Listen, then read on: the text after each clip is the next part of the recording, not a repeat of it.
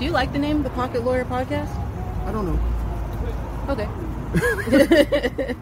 uh, I'll say our podcast then.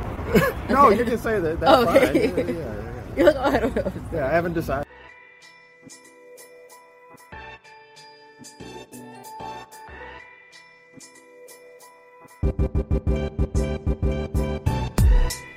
Thanks for tuning in to the Pocket Lawyer Podcast, hosted by the Dixon Firm in Atlanta, Georgia. Today's episode is about Juneteenth. My name is Renee Cooper, and I'm the marketing director. Hi, I'm Rod Dixon.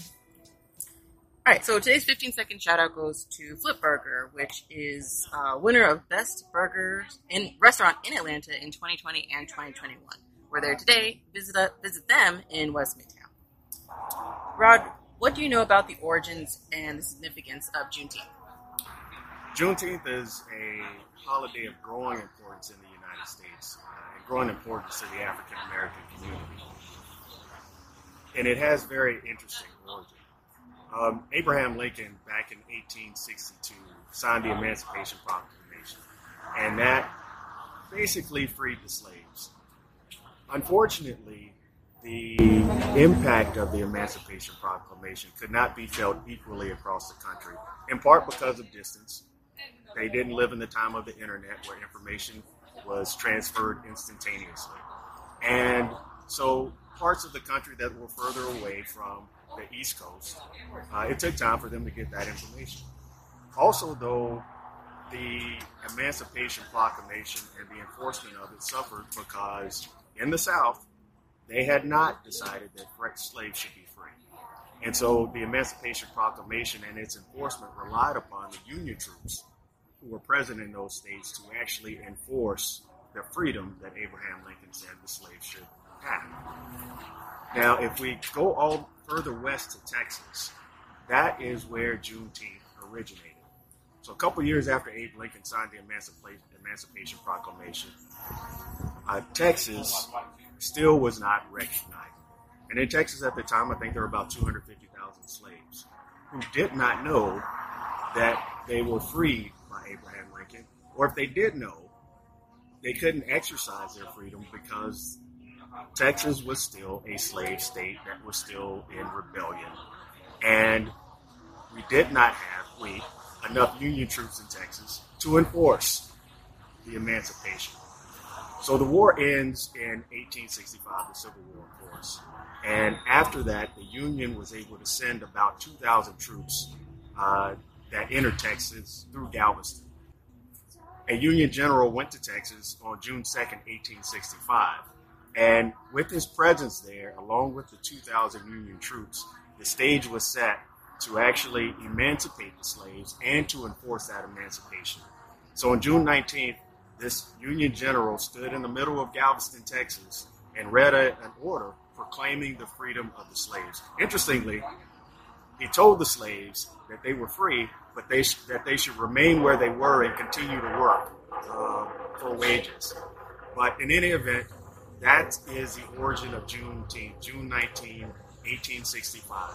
After that, and it started going from year after year, celebrations ensued. The first in Galveston, Texas, and those celebrations continued year after year. There were some up years and some down years, but that's how Juneteenth uh, became a holiday in the United States, and that's how it became a significant, significant date for the African American community.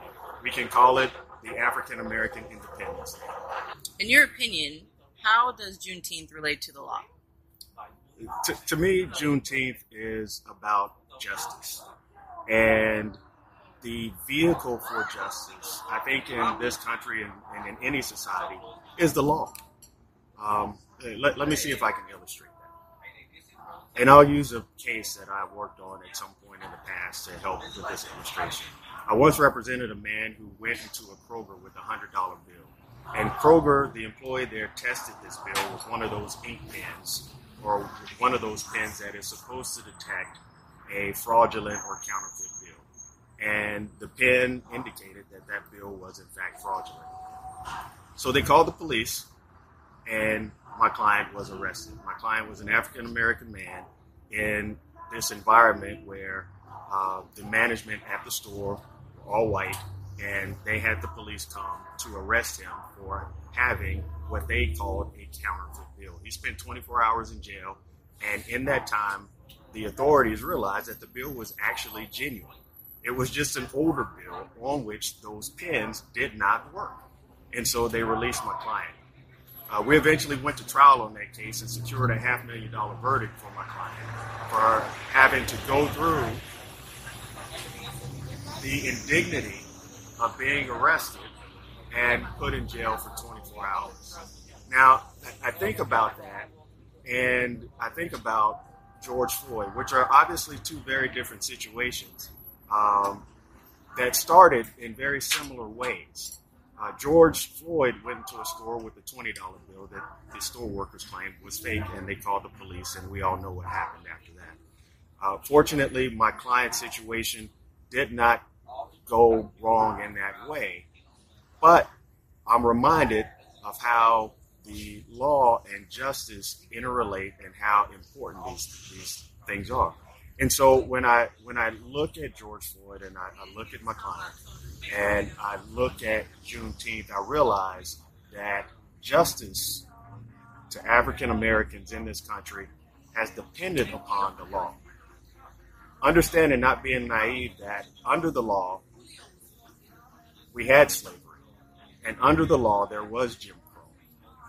But the law can be corrupted if it's handled by corrupt people with corrupt intent. But where the law is handled by folk who have the right intent, it is the pathway to justice. And so when we look at the law, we know that the law freed the slaves. We know that the law ended Jim Crow. We know that the law convicted the officer who killed George Floyd. So when I think of Juneteenth in the context of what I do for a living, I think of it as not only a celebration of the emancipation of slavery, but a celebration of how the law can effectuate justice uh, for not just African Americans, but for all people. How were you feeling during the Atlanta protests in 2020? A wide range of emotions. Um, one of them was the continued anger that existed knowing what happened to Mr. Floyd and how it happened.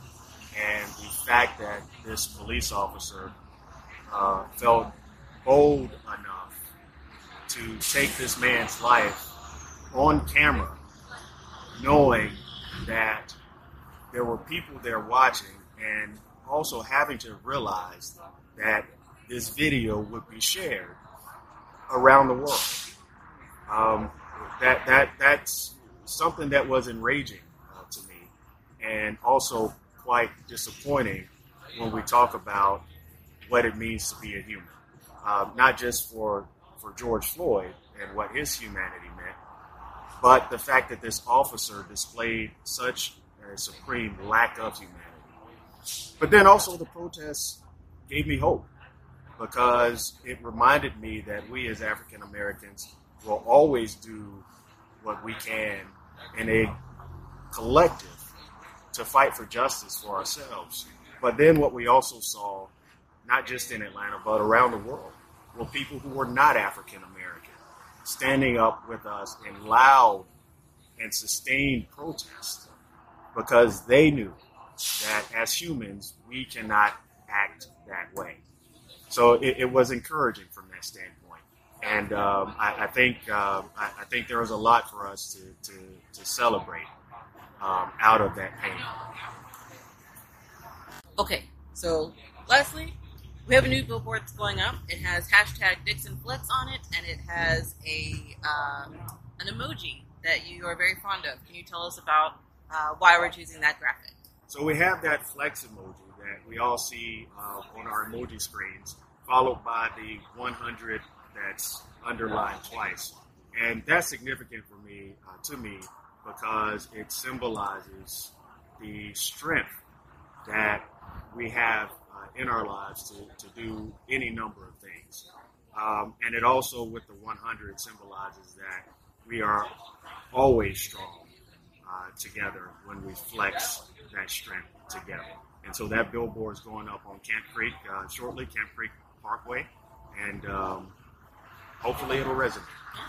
And if you ever are uh, texting to you, you probably will use that emoji. I've heard one of your favorite emojis. Oh yes, send to people. yes, yes, yes. You will see that emoji from me a lot. All right. Well, awesome. Thanks so much. Thank you. Continue the conversation on social media by following or tagging at Dixon Firm on Twitter, Instagram, or Facebook. Sign up for our monthly email newsletter for podcast updates, free legal tips, and our monthly $50 restaurant giveaway. If you have a case, referral, or consultation request, click the link in our bio or visit dixonfirm.com.